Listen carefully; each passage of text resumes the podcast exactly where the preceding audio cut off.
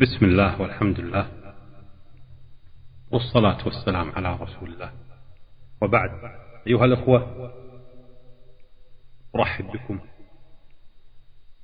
في هذا اللقاء الطيب المبارك في هذا الجمع الطيب. سوف تكون بإذن الله أيها الأخوة هذه الحلقة وهذه الأمسية وهذا اللقاء وهذا الدرس هو اللقاء الأخير في هذه الدروس دروس التاريخ السياسي للدولة الأموية وهي كما قلنا من سلسلة تاريخ السياسي الإسلامي التي ابتدأناها بالحروب الصليبية وبالتاريخ السياسي للمغرب والأندلس وبالتاريخ السياسي للدولة العثمانية وبالتاريخ السياسي للدولة العباسية.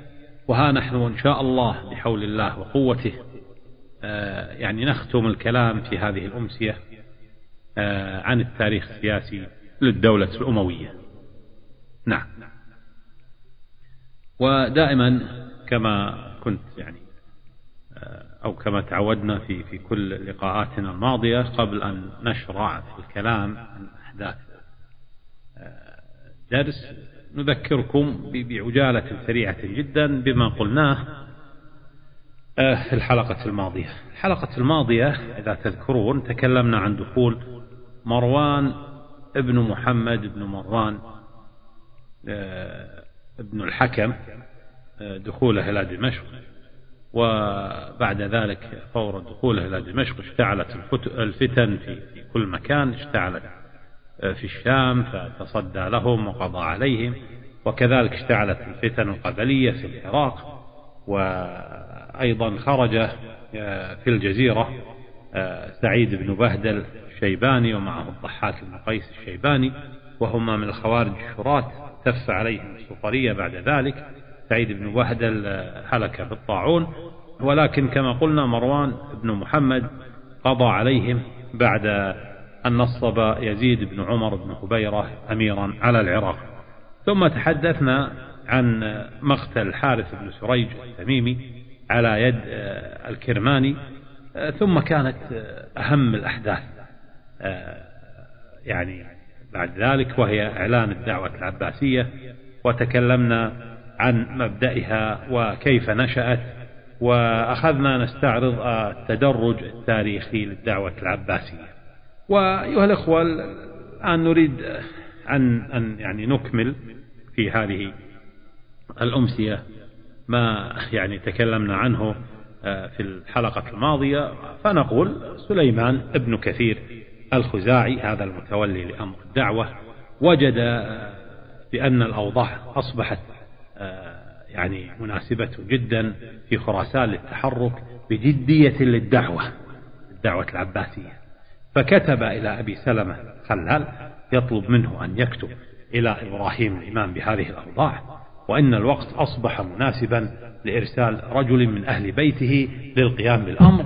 فأرسل إبراهيم الإمام أبا مسلم الخراساني وفي سنة تسع وعشرين ومائة كتب إبراهيم إلى أبي مسلم ليفد عليه حتى يطلعه على الأوضاع في خراسان فخرج في جماد الآخرة. في جماعة من الدعاة إلى مكة وفي طريقهم إلى مكة توقفوا في بلدة اسمها قومس وفيها وصله كتاب من إبراهيم الإمام وكذلك كتاب من إبراهيم الإمام إلى سليمان بن كثير الخزاعي وكان إبراهيم الإمام قد كتب في كتابه إلى أبي مسلم آه، إني قد أرسلت إليك براية النصر فإذا قرأت كتابي هذا فارجع من حيث أتيت وابعث إلي بقحطبة بن شبيب بما معك يوافني به في الموسم. والموسم طبعا هو موسم الحج. فنفذ أبو مسلم ما أمره به الإمام ووصل إلى مرو في غرة رمضان من سنة 29 ومائة وأرسل قحطبة إلى الإمام ومعه الأموال.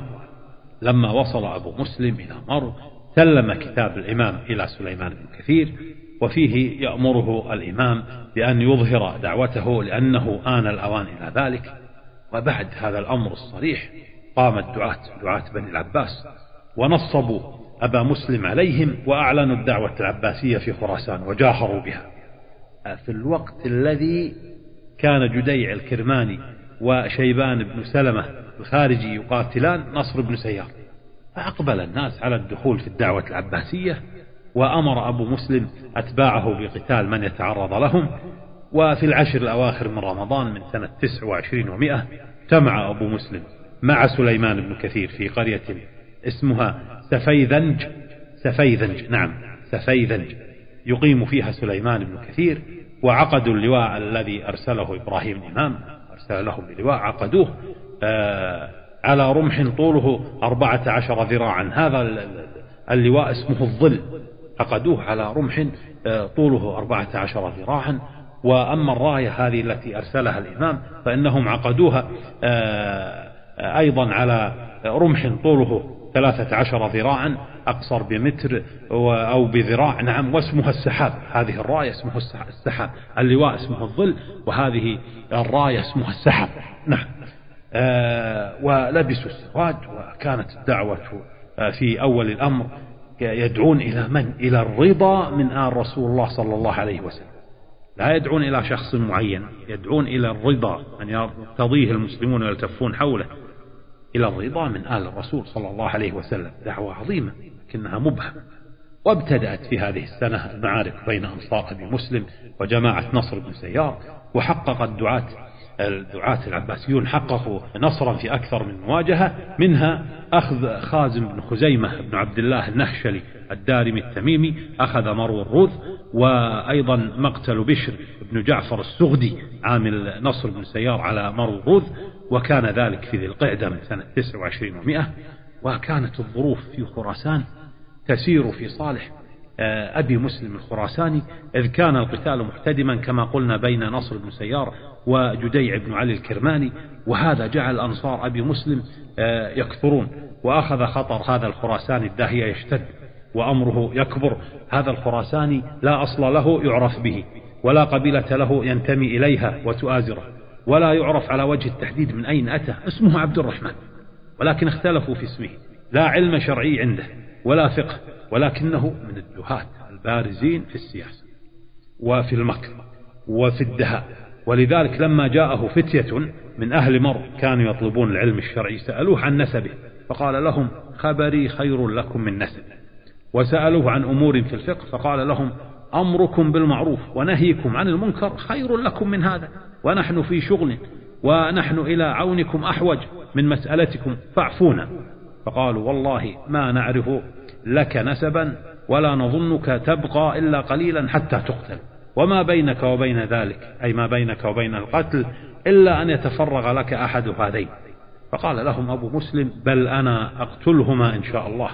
أحد هذين يقصدون بذلك نصر بن سيار أو الكرماني أه نحن قد يعني تكلمنا قبل ذلك عن مقتل مقتل الحارث بن سريج على يد علي بن جديع الكرماني وسيطرة الكرماني على مرو ومغادرة نصر بن سيار لمرو على أن يقاتله بعد ذلك.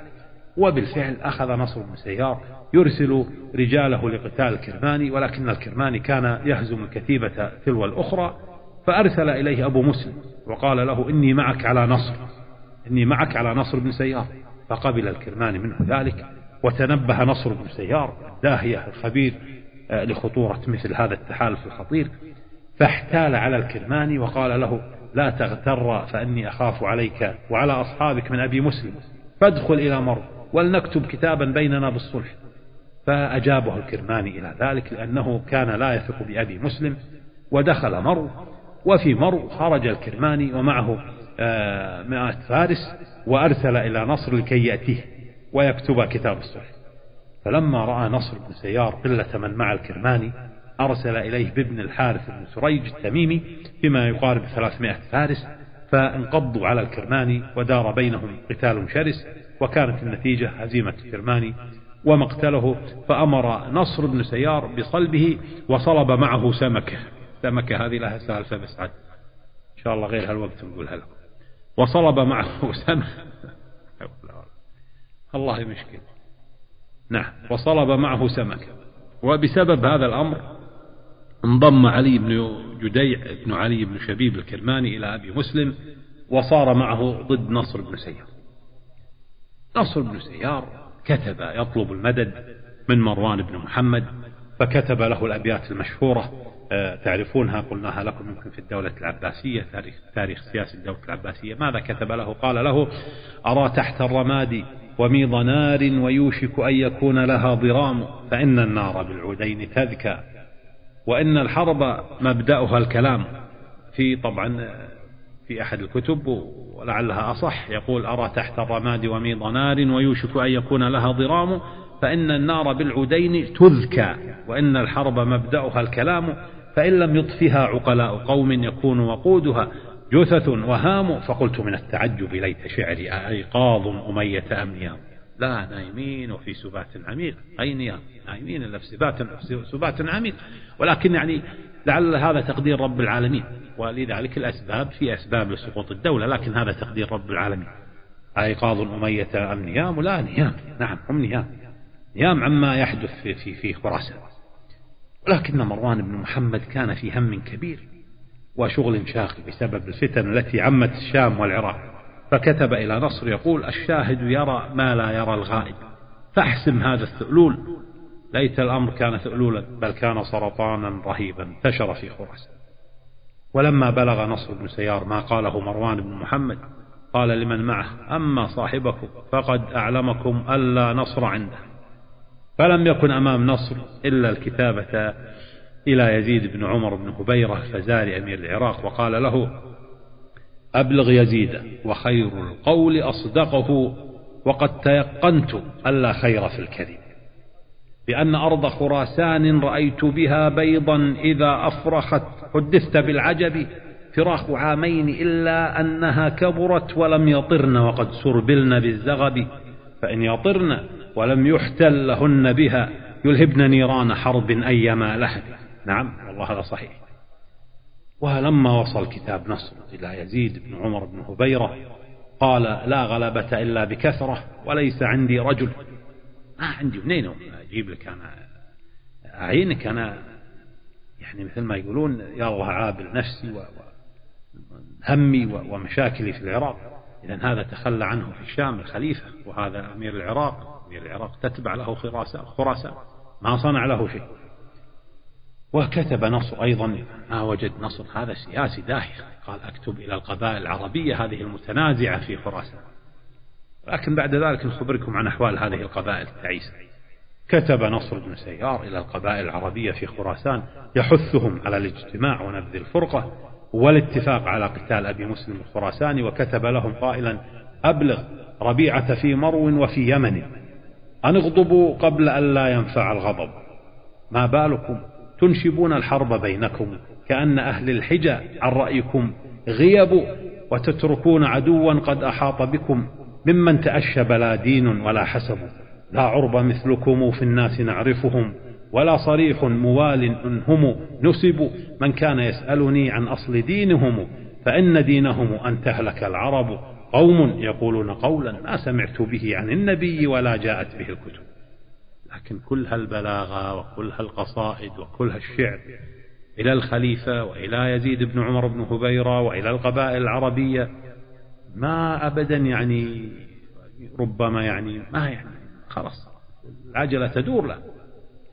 نتيجة لهذه التطورات الخطيرة اتفقت معظم قبائل العرب قبائل مضر وربيعة وقحطان ممن كانوا بخراسان اتفقوا على وقف الاقتتال فيما بينهم وأن يتحالفوا على قتال أبي مسلم الخراساني ومن معه ولكن أمر أبي مسلم كان في تعاظم ولن يستطيع أحد أن يوقفه سبق وتكلمنا عن عبد الله بن معاوية بن عبد الله بن جعفر بن أبي طالب وقلنا آه، بأنه خرج في الكوفة في سنة 27 ومئة ولكن عبد الله بن عمر بن عبد العزيز هزمه ولما أسره أعطاه ومن معه الأمان شريطة أن يغادروا الكوفة.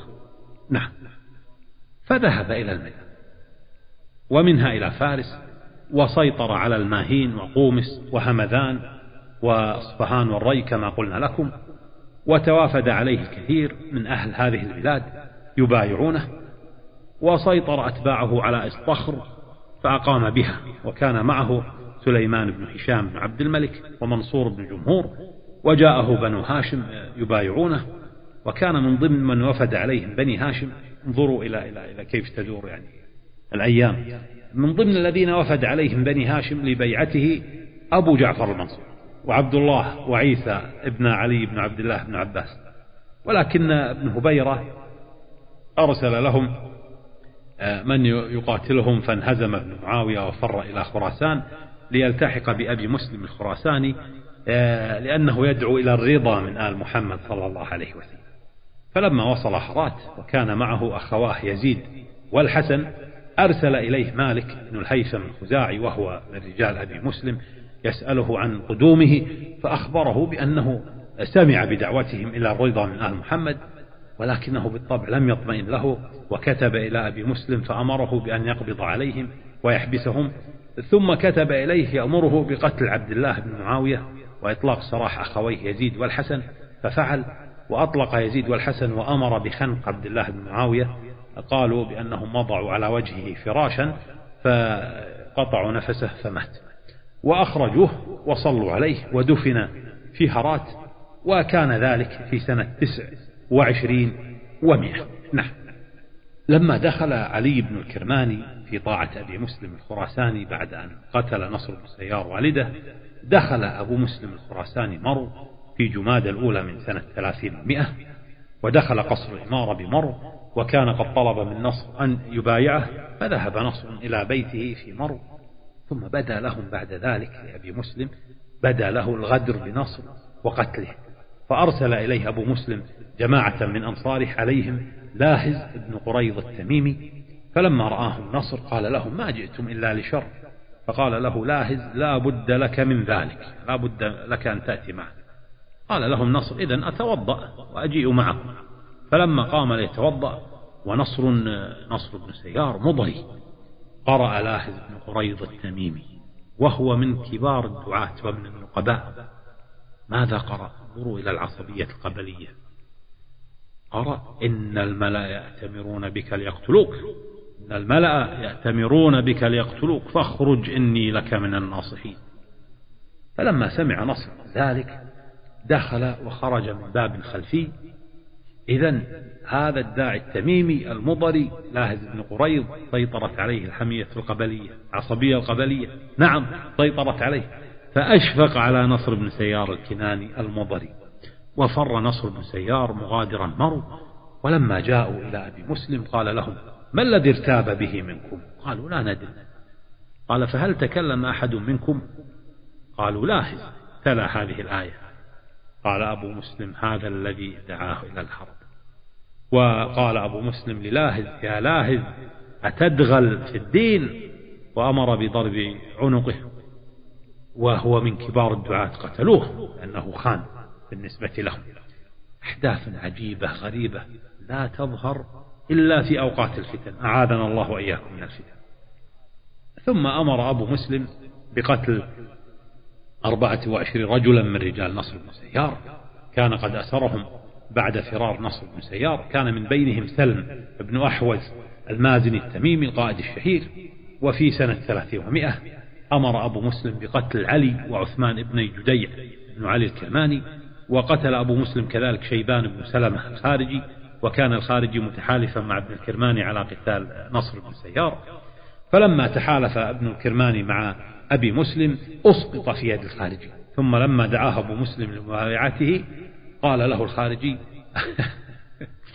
الخارج جهلة أغبياء الله يقطعه. يقول لأبي مسلم مسلم مسيطر الآن ويهزم الجيوش وقوات جبارة. يقول له الخارجي أنا أدعوك لمبايعتي. أبو مسلم يدعوه إلى البيعة وهو يقول لأبي مسلم أنا أدعوك لمبايعتي.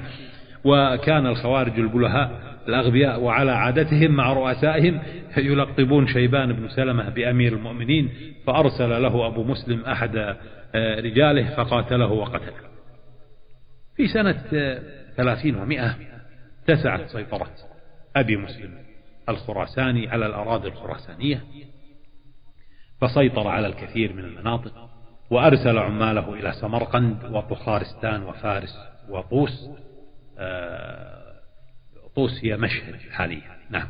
وكان نصر بن سيار في نيسابور وقد بلغته أنباء مقتل ابنه تميم بن نصر في أثناء قتاله قحطب بن شبيب وسار قحطب إلى نيسابور يريد نصر بن سيار ففر نصر إلى قومس فتفرق عنه من كان معه فذهب إلى جرجان عند نباتة بن حنظلة الكلابي العامري عامل يزيد بن عمر بن هبير على جرجان ثم قدم قحطبة بن شبيب في قواته ووقفوا في مواجهة الشاميين فهال الخراسانيين ما رأوا من استعداد أهل الشام وبلغت قحطبة رهبتهم من الشاميين فأراد أن يبث الحماس فيهم قبيل المعركة الكبيرة. نحن رأينا ما فعل نصر بن سيار عندما أراد أن يوحد القبائل العربية ويحمسهم لكي يتحدوا ويقاتلوا أبا مسلم ومن معه من الخراسانية. آه، قال قصيدته التي ذكرناها والتي يقول فيها أبلغ ربيعة في مرو وفي يمن أن اغضبوا قبل أن لا ينفع الغضب إلى أن قال لا عرب آه، مثلكم في الناس نعرفهم ولا صريح موال إن هم نسبوا من كان يسألني عن أصل دينهم فإن دينهم أن دينهم أن تهلك العرب. إذا تذكرون هذه القصيدة. طبعا هذه أبيات منها. لكن أريد أن أقرأ عليكم كيف بث قحطبة الحماسة في نفوس الخراسانية عندما هالهم منظر أهل الشام. قال لهم هذا الداهية يخاطب الخراسانية. يا أهل خراسان هذه البلاد كانت لآبائكم الأولين. يعني من أيام الفرس وكانوا ينصرون على عدوهم بعدلهم وحسن سيرتهم. حتى بدلوا وظلموا فسخط الله عز وجل عليهم فانتزع سلطانهم وسلط عليهم أذل أمة كانت في الأرض. سلط عليهم أذل أمة كانت في الأرض عندهم. يعني العرب خبيث هذا قحطة هو عربي صميم لكن صاحب دعوة. فغلبوهم على بلادهم. واستنكحوا نساءهم واسترقوا أولادهم. فكانوا كذلك عن العرب يعني. فكانوا كذلك يحكمون بالعدل ويوفون بالعهد وينصرون المظلوم ثم بدلوا وغيروا وجاروا في الحكم وأخافوا أهل البر والتقوى من عترة آل رسول الله صلى الله عليه وسلم فسلطكم عليهم لينتقم منهم بكم لتكونوا أشد عقوبة لأنكم طلبتموهم بالثأر. وقد عهد إلي الإمام أنكم تلقونهم في مثل هذه العدة فينصركم الله عز وجل عليهم فتهزمونهم وتقتلونهم. هذه خطبة مرعبة. سوف تجعل من يسمعها يقاتل باستماع. وهذا ما حدث عندما التقى الطرفان في ذي الحجة من سنة ثلاثين ومئة. إذ تمكن الخراسانية من هزيمة الشاميين وقتلوا منه ما يقارب العشرة آلاف وقتلوا نباته محنظل الكلابي وأرسلوا رأسه إلى أبي مسلم وبعد مقتل نباته أجمع أهل جرجان على الثورة على قحطب بن شبيب أجمعوا الآن شاوروا أنفسهم فلما علم بذلك بادرهم واستعرضهم يعني أخرجهم وقتلهم في مجزرة مروعة الاستعراض يخرجهم خلاص. يريد أن يقتلهم وكانت هذه المجازر الرهيبة أيها الأخوة قد صاحبت نشأة الدولة العباسية. وكان نصر بن سيار قد فر إلى قومس بعد هزيمة نبات بن حنظلة فلما بلغته أنباء هذه المجزرة فر إلى مدينة خوار في الري إذا هذا والي خراسان القوي الآن يطارد من مدينة بل من قرية إلى أخرى في الري مرض القائد الأموي الكبير نصر بن سيار الليثي الكناني وهو نصر بن سيار بن رافع بن حري بن ربيعة بن عامر بن عوف بن جندع بن ليث بن بكر بن عبد منات بن كنانة. نعم نصر بن سيار والي الأمويين على خراسان توفي عن خمسة وثمانين عاما وكانت وفاته في ربيع الأول من سنة إحدى وثلاثين ومائة نصر هذا ولد في سنة ست وأربعين من الهجرة في عهد الخليفة الأموي الأول الصحابي الجليل معاوية بن أبي سفيان رضي الله عنه. أدرك نصر بن سيار عهد معاوية لأن معاوية رضي الله عنه توفي في رجب من سنة ستين وعاش حتى رأى بأم عينيه كما يقولون مرحلة ما قبل انهيار الدولة الأموية بل مرحلة انهيار الدولة الأموية. آه، في عهد آخر الخلفاء الأمويين مروان بن محمد بن مروان بن الحكم. هل كانت الفتن فقط في خراسان بعد أن كانت في الشام والعراق؟ الفتنة هذه التي عمت الدولة الإسلامية وصلت إلى مدينة المصطفى صلى الله عليه وسلم. وذلك عندما هزم الخارجي الخبيث أبو حمزة وحمزة هذا اسمه بلج بن عقبة الأزدي. هزم أهل المدينة المنورة في معركة قديد التي جرت في صفر من سنة ثلاثين ومائة وقتل من أهل المدينة المنورة الكثير من الرجال ما يقارب سبعمائة رجل. ثم دخل هذا الخارجي الخبيث المدينة وبقى بها قرابة ثلاثة أشهر.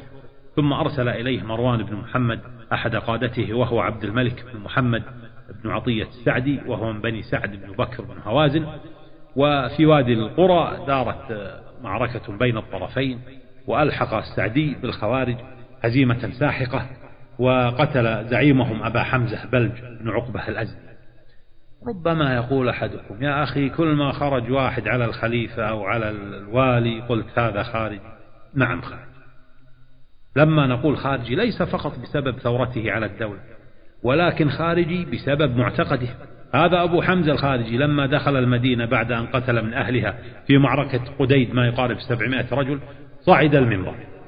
ماذا صنع؟ صعد المنبر وخطب فيهم آه، خطبة عصماء على عادة الخوارج قال من يعني كلام كلام يعني خطير. ماذا يقول؟ يقول من زنى فهو كافر ومن شك فهو كافر ومن سرق فهو كافر. لا حول ولا قوة ومن, ومن شك أنه كافر فهو كافر. هذا والله الأخبار. نسأل الله العافية. يعني, يعني كيف يكون التكفير؟ يعني التكفير عندهم مثل شربة الله. الله يقطعهم ويكفي. التكفير عندهم مثل شربة يعني الماء مثل الله بخير من زنى فهو كافر ومن شك فهو كافر ومن سرق فهو كافر ومن شك أنه كافر فهو كافر. تكفير شلون؟ حمر ولا أخضر في اليمن أيضا كان خروج أحد الخوارج الإباضية وهو عبد الله بن يحيى بن عمر بن الأسود الكندي. خرج على مروان بن محمد. هذا الخارجي تلقب بطالب الحق. هذا القابل أمير المؤمنين وطالب الحق و... وهو هذا هو الذي أرسل أبا حمزة الخارجي إلى المدينة. وكانت الأوامر قد صدرت من مروان إلى قائده السعدي بأن يواصل طريقه إلى اليمن. إذا فرق من قتال أبي حمزة الخارجي فسار السعدي إلى اليمن واستطاع أن يلحق الهزيمة بعبد الله بن يحيى ويقتله وأرسل برأسه إلى مروان ابن محمد في الشام. نعم. بعد وفاة نصر ابن سيار في ربيع الأول من سنة 31 ومئة أخذت المدن في خراسان تتساقط الواحدة تلو الأخرى في يد أبي مسلم الخراساني وقواته ومن أشهر المعارك التي دارت بين الطرفين معركة أصبهان التي جرت في سنة إحدى وثلاثين ومئة. وكانت بين أهل الشام ويقدرون عددهم بمئة ألف أو يزيدون يقودهم عامر بن ضبارة المري الغطفاني يقودهم عامر بن ضبارة المري الغطفاني ومعهم الخيل والسلاح والرقيق. أما جيش أبي مسلم فكان بقيادة قحطب بن شبيب الطائي. ويقال بأن أهل الشام في خراسان لم يجمعوا جمعا مثل جمعهم هذا. أهل الشام في خراسان لم يجمعوا جمعا مثل جمعهم هذا. ولما نشب القتال لم يطل الأمر كثيرا إذ انهزم أهل الشام وقتل منهم الكثير من القتلى وقتل عامر بن ببارة وغنم الخراسانية غنائم هائلة. أيها الإخوة من العلامات الدالة على دبور أمر الأمويين ما وجدوه بعد انتهاء المعركة في معسكر أهل الشام. وجدوا الشيء الكثير من آلات الغناء واللهو. لا تحصى. وجدوا الكثير من البرابط والمزامير والطنابير. البرابط هي جمع لبربط وهي العود. والطنابير جمع لطنبور وهي آلة موسيقية وثرية طنبورة. كما وجدوا في معسكرهم الكثير من قنان الخمر فكيف ينتصر من حاله كهذه الحال؟ ما في إسلام. عود قناء إسلامي الخرابيط هذه ما, ما, ما في. جهاد جهاد. رابط وعود وقناء إسلامي وما خرابيط هذه ما في. نعم. لما عرف مروان بن محمد خليفة الأموي الرابع عشر آخر الخلفاء الأمويين وكان مقيما بحران لما عرف بأن خراسان قد خرجت من يده وبأن المواجهة الحاسمة لا بد أن تأتي سار من حران على رأس جيش كبير من أهل الشام والجزيرة والموصل وفي هذا الجيش الكثير من أمراء البيت الأموي. وسار مروان بن محمد بهذا الجيش الكبير حتى وصل إلى الموصل وحفر الخنادق ثم نزل على نهر الزاب الكبير أو آه، منطقة الزاب الكبير. قحطب بن شبيب الطائي لما فرغ من خراسان وأحكم سيطرته عليها. سار بقواته يريد يزيد بن عمر بن هبيرة أمير العراق وفي مواجهة معهم على نهر الفرات قتل قحطبة بن شبيب الطائي قتله معن بن زائدة الشيباني وقيل بل قتله غيره. ومع ذلك هزم جيش العباسيين جيش ابن هبيرة الذي فر بمن معه هذا ابن هبيرة يزيد بن عمر بن هبيرة فر بمن معه إلى واسط. أما جيش العباسيين فإن الحسن بن قحطبة تولى قيادته وكان هذه الأحداث هذه المواجهة كانت في المحرم سنة اثنتين وثلاثين ومائة وسار الحسن ابن قحطبة بمن معه يريدون الكوفة ولما وصلوها ذهبوا إلى منزل حفص بن سليمان. حفص بن سليمان هو أبو سلمة الخلال وكان قحطبة قد قال لهم آه، قبيل وفاته إذا جئتم الكوفة فوزير الإمام هو أبو سلمة أبو سلمة الخلال هو حفص بن سليمان مولى السبيع والسبيع من بطون همدان. وفي الكوفة أمر أبو سلمة الخلال الحسن قحطبة بالمسير إلى واسط لقتال ابن هبيرة وكان كتاب قد وقع في يد مروان بن محمد كتاب كتبه إبراهيم الإمام إلى أبي مسلم الخراساني فكتب مروان آه، بن محمد إلى نائبه في دمشق يأمره بأن يكتب إلى عامل البلقاء لكي يسير إلى الحميمة ويقبض على إبراهيم بن محمد بن علي بن عبد الله بن عباس ويرسله إليه. فلما أحس إبراهيم بأنه ربما لن يرجع إليهم أمرهم بالذهاب إلى الكوفة مع أخيه أبي العباس السفاح واسم أبي العباس عبد الله بن محمد بن علي. أمرهم بأن يذهبوا معه وأن يسمعوا له ويطيعوا وأوصى إلى أبي العباس وجعل الأمر له من بعده. وفي الحقيقة إذا أردنا أن نكون أكثر دقة نقول عبد الله بن محمد بن علي ولا نقول أبو العباس السفاح أو نقول أبو العباس فقط لأن لقب السفاح تلقب به بعد أن أصبح خليفة. وأخوه أيضا أبو جعفر المنصور. لقب بهذا اللقب المنصور بعد أن تولى الخلافة. واسمه أيضا أبو جعفر هذا أبو جعفر المنصور اسمه أيضا عبد الله بن محمد بن علي. نفس اسم أخيه نعم. ولكن هذا أبو العباس وهذا أبو جعفر. ذهب أبو العباس السفاح ومن معه من أهل بيته إلى الكوفة وكان ذلك في صفر من سنة 32 ومئة واستقبلهم أبو سلمة الخلال وأنزلهم في أحد بيوت الكوفة. أما إبراهيم الإمام فإن مروان أمر بسجنه في حران وتوفي في سجنه بالوباء الذي أصاب حران ويقال بل دسوا له السم في لبن فمات لما شرب أبو سلمة الخلال أخفى أمر وصول أبي العباس السفاح ومن معه عن مناصريه وكان قد مضى على وصولهم ما يقارب الأربعين يوما. وكان أبو سلمة لما آه، عرف بوفاة إبراهيم الإمام أراد أن يجعل الأمر أمر الدعوة إلى آل أبي طالب. ولكن جماعة من كبار الدعاة العباسيين استدلوا على المنزل الذي ينزل فيه أبو العباس ومن معه من أهل بيته وذهبوا إليه وبايعوه وسلموا عليه بالخلاف ورابطوا عنده يحرسونه لأنهم تخوفوا عليه من أبي سلمة. ولما عرف أبو سلمة بما حدث جاءهم من فوره ودخل على أبي العباس السفاح وبايعه وفي يوم الجمعة خرج السفاح يوم الجمعة خرج السفاح راكبا على برذون قلنا البرذون نوع من الأحصنة من الخيول وصلى بالناس ثم ذهب بعد الصلاة إلى القصر وجلس ودخل عليه الناس يبايعونه وكان ذلك يوم الجمعة الثاني عشر من ربيع الثاني من سنة اثنتين وثلاثين ومئة.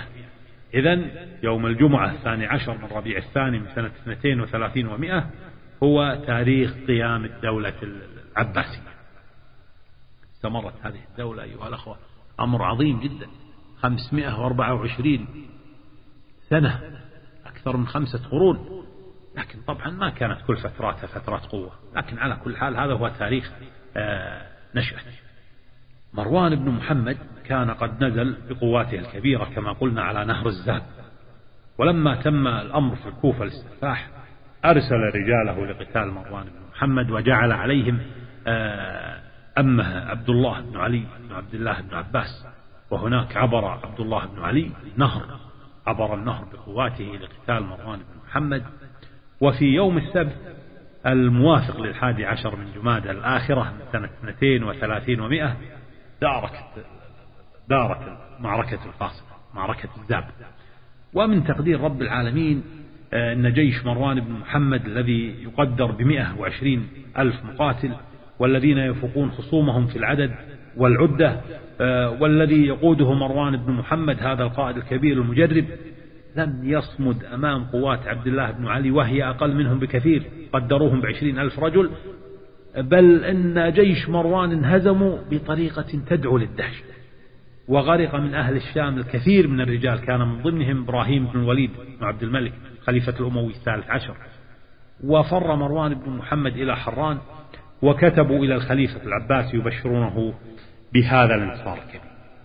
فر مروان بن محمد إلى حران كما قلنا وبقى بها آه، لمدة عشرين يوما ثم غادرها خوفا من عبد الله بن علي الذي كان يطارده فمر بقنسرين ثم ذهب إلى حمص وبقى بها يومين أو ثلاثة ثم غادرها فطمع به أهل حمص.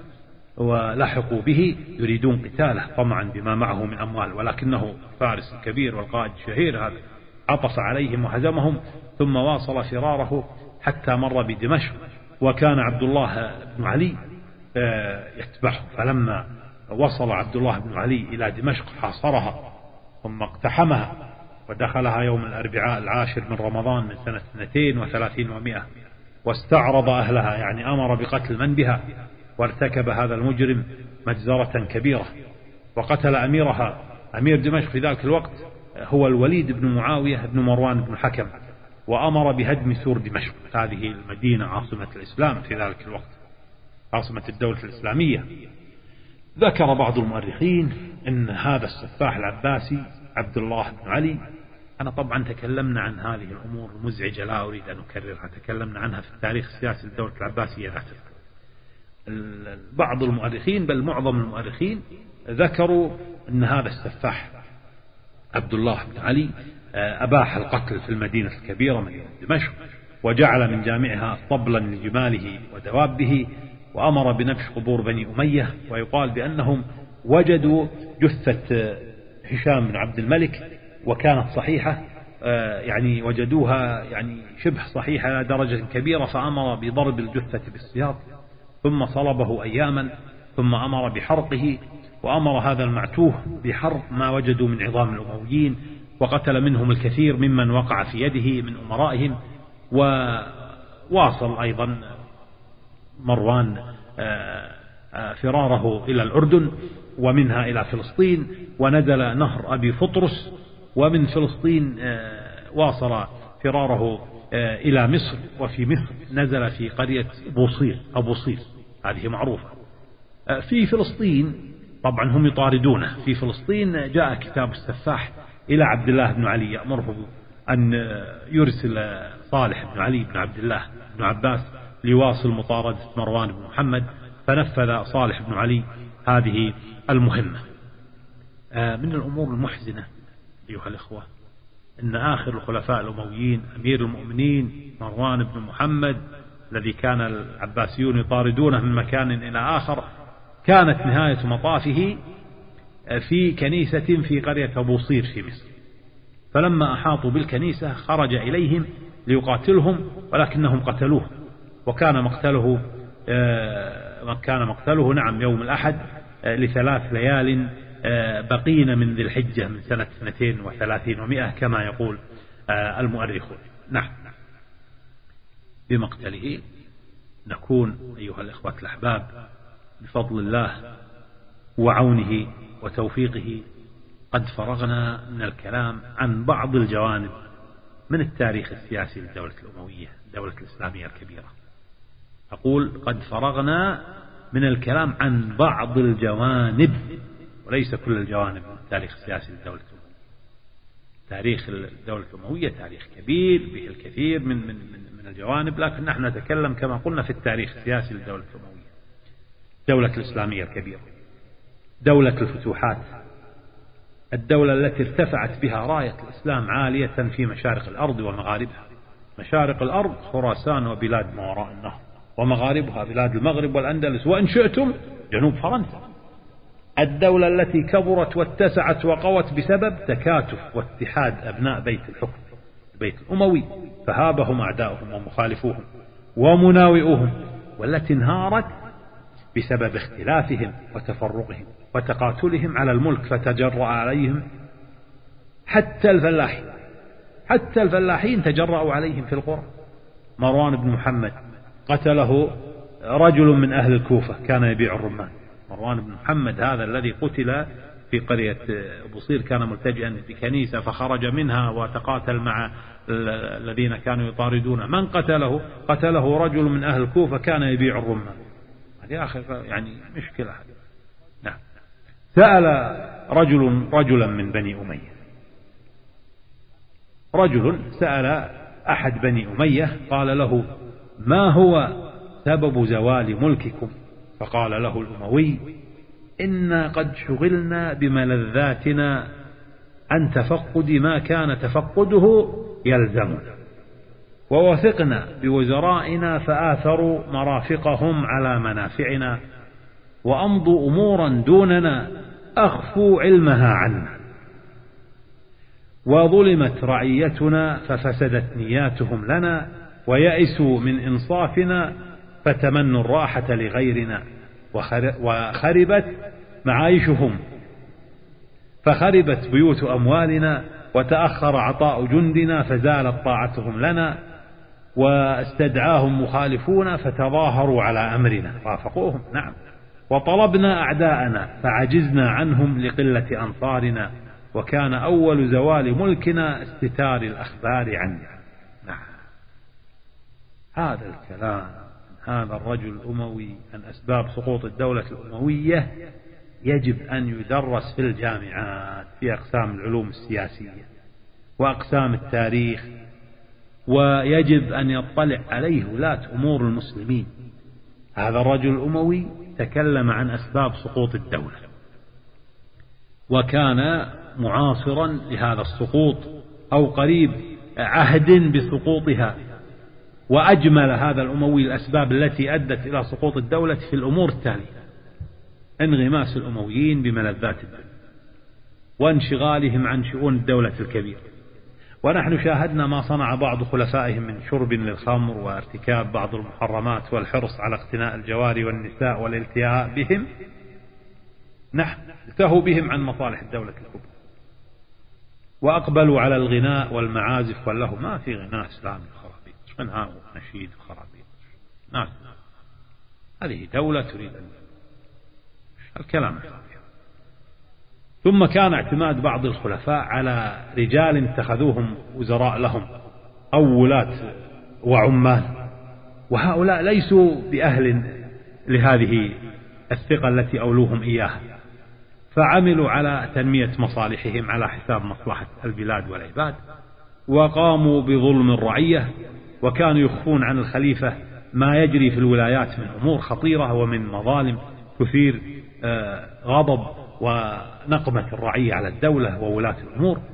ويكون في هذا تنامي التذمر الذي يتحول آه، بعد ذلك آه، إلى ثورة يتطلب التعامل معها الكثير من الجهود. وهذا يؤدي إلى إضعاف الدولة وجرأة الآخرين عليها وعدم إخلاص الرعية لولاة الأمور بسبب ظلم الولاة. الدولة الأموية سقطت بسبب كثرة الصراعات التي كانت وراءها العصبية القبلية ولقد ذكرنا عند استعراضنا لهذا التاريخ الكثير من هذه الصراعات الدموية المقيتة. ثم كانت هناك ثورات الخوارج خوارج كلاب أهل النار. ومن أجل التذكرة فقط دعوني أستعرض معكم بعض هذه في سنة 43 خرج في خلافة معاوية بن أبي سفيان رضي الله عنه في العراق. نعم.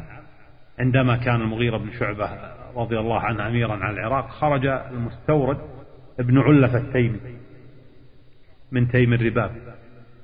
ثار في العراق وتصدت له الدولة إذا تذكرون وخرج له معقل بن قيس الرياحي التميمي وقتل. وفي سنة 58 في عهد معاوية أيضا رضي الله عنه خرج في العراق حيان بن ظبيان السلمي. خرج بالقرب من الكوفة وكذلك خرج مرداس بن أدية التميمي في الأهواز وفي سنة 62 خرج نجدة بن عامر الحنفي البكري في اليمامة ثم قتله بعد ذلك في سنة 72 أحد أتباعه وهو أبو فديك عبد الله بن ثور البكري. ثم خرج نافع بن الأزرق وفي معركة دولاب التي حدثت في سنة 65 آه، في الأهواز آه، سحق الخوارج وقتل نافع بن الأزرق ونصب الخوارج الزبير بن الماحوز أميرا عليهم بعد مقتل نافع بن الأزرق لا تذكرون كما تكلم. ثم في سنة 66 خرج الزبير بن الماحوز تميم وأرسل له أمير فارس عمر بن عبيد الله بن معمر أرسل له عتاب بن ورقاء التميمي وفي سنة 68 وبالقرب من أصبهان تقاتل معهم عتاب بن ورقاء وهزمهم وقتل ابن الماحوز ولما قتل ابن الماحوز تزعم الخوارج قطري ابن الفجاءة المازني التميمي وخرج في فترة حكم ابن مصعب آه، في فترة حكم مصعب بن الزبير على العراق. ثم في أثناء حكم الحجاج بن يوسف الثقفي على العراق وفي سنة 77 دار القتال بين الخوارج وبين سفيان بن أبرد الكلبي وانتهى الأمر إذا تذكرون بهزيمة الخوارج ومقتل قطري بن الفجاء ومن معه وفي سنة 72 خرج أبو فديك عبد الله بن ثور البكري في البحرين الذي قلنا هذا عنه تكلمنا قبل قليل ثم خرج في سنة ست البحرين طبعا قلنا تمتد من من جنوب العراق إلى من من آه، في تمتد شمالا يعني إلى البصرة تقريبا وجنوبا إلى إلى عمان في الجنوب على الساحل الغربي من آه، الخليج. نعم. نعم. إذا هذا أبو فديك عبد الله بن ثور لما خرج في البحرين آه، في 76 أيضا خرج صالح بن مسرح التميمي الذي هزم في معركة دار ثم كانت هناك فتنة الخارجي الخبيث شبيب بن يزيد الشيباني البكري هذه الفتنة التي شغلت المسلمين وتمكن في النهاية جيش الشام. في نهاية الأمر تمكن من هزيمته وقتله. وفي سنة مئة طبعا هو تعرفون فصلنا بها لما قلنا يعني فرسه سقطت به في النهر. أمور هذه التفصيلات كلها قلناها لكن نحن نسرد عليكم هذا يعني العرض التاريخي لثورات الخوارج. وأيضا في في سنة 100 من الهجرة كان خروج الخارجي بسطام اليشكري البكري في عهد عمر بن عبد العزيز. بسطام هذا الذي يعرف يعرف بشوذر لا تذكرون. وكان خروجه في العراق ثم في بداية عهد مروان بن محمد آخر الخلفاء الأمويين خرج في سنة 27 و100 سعيد بن بهدل الشيباني. لما هلك مريضا بالطاعون خلفه الضحاك بن قيس الشيباني البكري ضحاك بن قيس نعم. ثم كان خروج الخارجي المجرم أبو حمزة بلج بن عقبة الأزدي الذي أرسله الخارجي الذي تلقب بطالب الحق. وطالب الحق هو عبد الله بن يحيى بن عمرو الكندي. وهو من الخوارج الإباضية كان في اليمن. وأرسل أبا حمزة الخارجي آه، فتقاتل مع أهل المدينة المنورة في معركة قديد التي جرت في سنة ثلاثين ومائة كما قلنا في بداية هذا الدرس وقتل منه ما يقارب السبعمائة رجل. إذا فبالإضافة إلى الفتن الحروب التي نشبت بسبب العصبية القبلية وثورات الخوارج الخبثاء كان من ضمن الأسباب الكثيرة التي أدت إلى سقوط هذه الدولة الإسلامية الكبيرة الفساد الإداري. نعم الفساد الإداري الذي نتكلم عنه بمفهوم هذه الأيام. الفساد الإداري تمثل يعني في فساد العمال والولاة وأمراء الأقاليم وتمثل فسادهم في الظلم الكبير الذي أوقعوه على الرعية من فرض للجزية على من أسلم من سكان البلاد الأصليين ثم عدم إرسالهم لكل ما يجبون من خراج وما يحصلون عليه من غنائم إلى بيت مال المسلمين. هذا خيانة لولي الأمر للخليفة وللدولة للمسلمين. ما كانوا يرسلون آه، كل ما يجبون من خراج ومن غنائم ما كانوا يرسلونها إلى إلى إلى بيت مال المسلمين في دمشق عاصمة الدولة. كانوا يرسلون بعض ويأخذون الكثير وكان الكثير من ولاة العمال وأمراء الأقاليم في الدولة الأموية من الطغاة الجبابرة مثل زياد بن أبي سفيان وابنه عبيد الله بن زياد والحجاج بن يوسف الثقفي زعيم الطغاة ويوسف بن عمر الثقفي وخالد بن عبد الله القسم وعمر بن هبيرة ومن أيضا ضمن أسباب سقوط الدولة الأموية فساد وضعف بعض خلفائها مثل يزيد بن عبد الملك الذي هام حبا بجاريته حبابة ولما ماتت بقيت جثتها أياما لم يأمر بدفنها حتى أنتنت. وبسبب انشغاله بملذاته لم ينتبه لتربية ابنه الوليد بن يزيد. الذي فسدت أخلاقه كثيرا الفاسق الوليد الفاسق. فكان وبالا على الدولة الإسلامية وعلى المسلمين وعلى البيت الأموي. أما أهم الأسباب من وجهة نظري والتي أعتقد أنها كانت الضربة القاضية للدولة الأموية والسبب المباشر في سقوطها هو الصراع والقتال بين الأخوة وأبناء العمومة من أفراد بيت البيت الأموي. هذا الصراع الذي دار في آخر سبع سنوات من تاريخ هذه الدولة الكبيرة أضعف الدولة ومزق أوصالها. وأدى إلى جرأة الآخرين في كل مكان وأقليم ومنطقة على الثورة على الأمور إذا من من استعراضنا أيها الإخوة لهذا التاريخ آه تاريخ الدولة الأموية وكنا قبل ذلك في مناسبات أخرى قد تكلمنا عن التاريخ السياسي للدولة العباسية والتاريخ السياسي للمسلمين في المغرب والأندلس والتاريخ السياسي للدولة العثمانية وتعرفنا على أسباب سقوط هذه الدول. أقول من دراستنا للتواريخ السياسية لهذه الدول الإسلامية الكبيرة هذه التواريخ التي دونها المؤرخون المسلمون في مؤلفاتهم القيمة نستطيع أن نقول وبكل بساطة ومن دون حاجة للفلسفة والكلام الكثير نقول أن من أهم أسباب بقاء الدول وعني هنا الدول الإسلامية. أهم يعني آه، أسباب في قوة الدول وبقائها هو الحاكم العادل. الحاكم العادل الذي يتمسك بشرع الله. تمسك بشرع الله تمسك بشرع الله سبحانه وتعالى وفق عقيدة صحيحة وتمسك الحاكم بشرع الله يفرض عليه أن يعدل بين الرعية وأن يبتعد عن الظلم وأن يختار الولاة والعمال والأمراء يختارهم والوزراء يختارهم من بين الذين عرف عنهم التقى والصلاح ومخافة الله.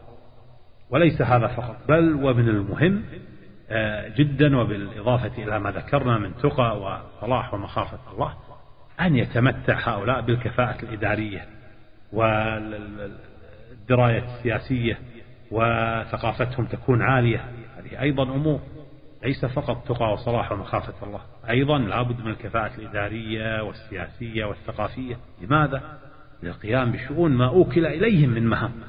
يعني تقي وصالح ويخاف الله. وخوش رجل ونعم فيه لكن ما يفهم في أمور الوزارة أو الولاية أو الوظيفة العليا الله يوفقه ولكن يشوفون غيره. أحسن ثم يجب على الحاكم المسلم بالإضافة إلى تمسكه بشرع الله وعدله في رعيته حتى لا يتذمرون منه واختياره للرجال المناسبين في مساعدته على إدارة شؤون الدولة. يجب عليه أن يكون حازما في تصديه للفتن وذلك من أجل وأدها في مهدها. فالفتن تماما مثل النار تنتشر بسرعة كبيرة جدا إذا لم يتم التعامل معها وفور حدوثها بقوة وبحزم والتصدي أيضا لمن قام بها ثم سرعة العمل على إزالة أسبابها وإبعاد المسؤول الذي تسبب بها. نحن شاهدنا ما حدث في في ثورات للبربر في المغرب. لابد من التصدي عندما تقوم الثورة يتصدى لها. لكن لو كان قد يعني عولجت أسبابها الذين أتوا لهشام بن عبد الملك البربر. الوفد هذا اللي أتى ولكن الأبرش الكلبي منعهم آه، من الدخول عليه. لابد من إزالة أسباب حدوث الفتن. وتذكروا وصية معاوية رضوان الله عليه إلى ابنه يزيد. ماذا قال له؟ هذه مهمة. تذكروا الكثير من الوصايا التي قلناها لكم مرت علينا في هذا التاريخ. على كل حال أيها الأخوة أشكركم أيها الأخوة الكرام على صبركم معنا وعلى حسن استماعكم. طيلة هذه الدروس في التاريخ السياسي للدولة الأموية. ويعني واحد يحمد الله سبحانه وتعالى على عونه وتوفيقه الذي وفقنا لكي نلتقي هذه اللقاءات. التقينا إلى الآن قرابة نعم وليس قرابة بل هو التقينا في عشرين لقاء عشرين درس. وإن شاء الله وحسب الظروف ربما نلتقي معكم إن شاء الله في مناسبة أخرى للكلام عن الجوانب السياسية في دعوة الشيخ محمد بن عبد الوهاب. وجزاكم الله خير وإلى الملتقى. وترقبوا الجوانب السياسية لدعوة الشيخ محمد بن عبد الوهاب. رحمه الله وفي الختام نسأل الله الكريم رب العرش العظيم أن ينفع بهذا العمل كل من سمع جميع الحقوق محفوظة لمؤسسة صوت الأمة للإنتاج والتوزيع بحفر الباطن المملكة العربية السعودية. إدارة الإنتاج والتوزيع جدة هاتف وناسوخ. صفر اثنان اثنان ثمانية ثلاثة اثنان صفر واحد أربعة. جوال صفر خمسة صفر أربعة ثلاثة صفر صفر اثنان واحد خمسة. تم الإخراج والمونتاج باستوديو صوت الأمة بحفر الباطن. والسلام عليكم ورحمة الله وبركاته.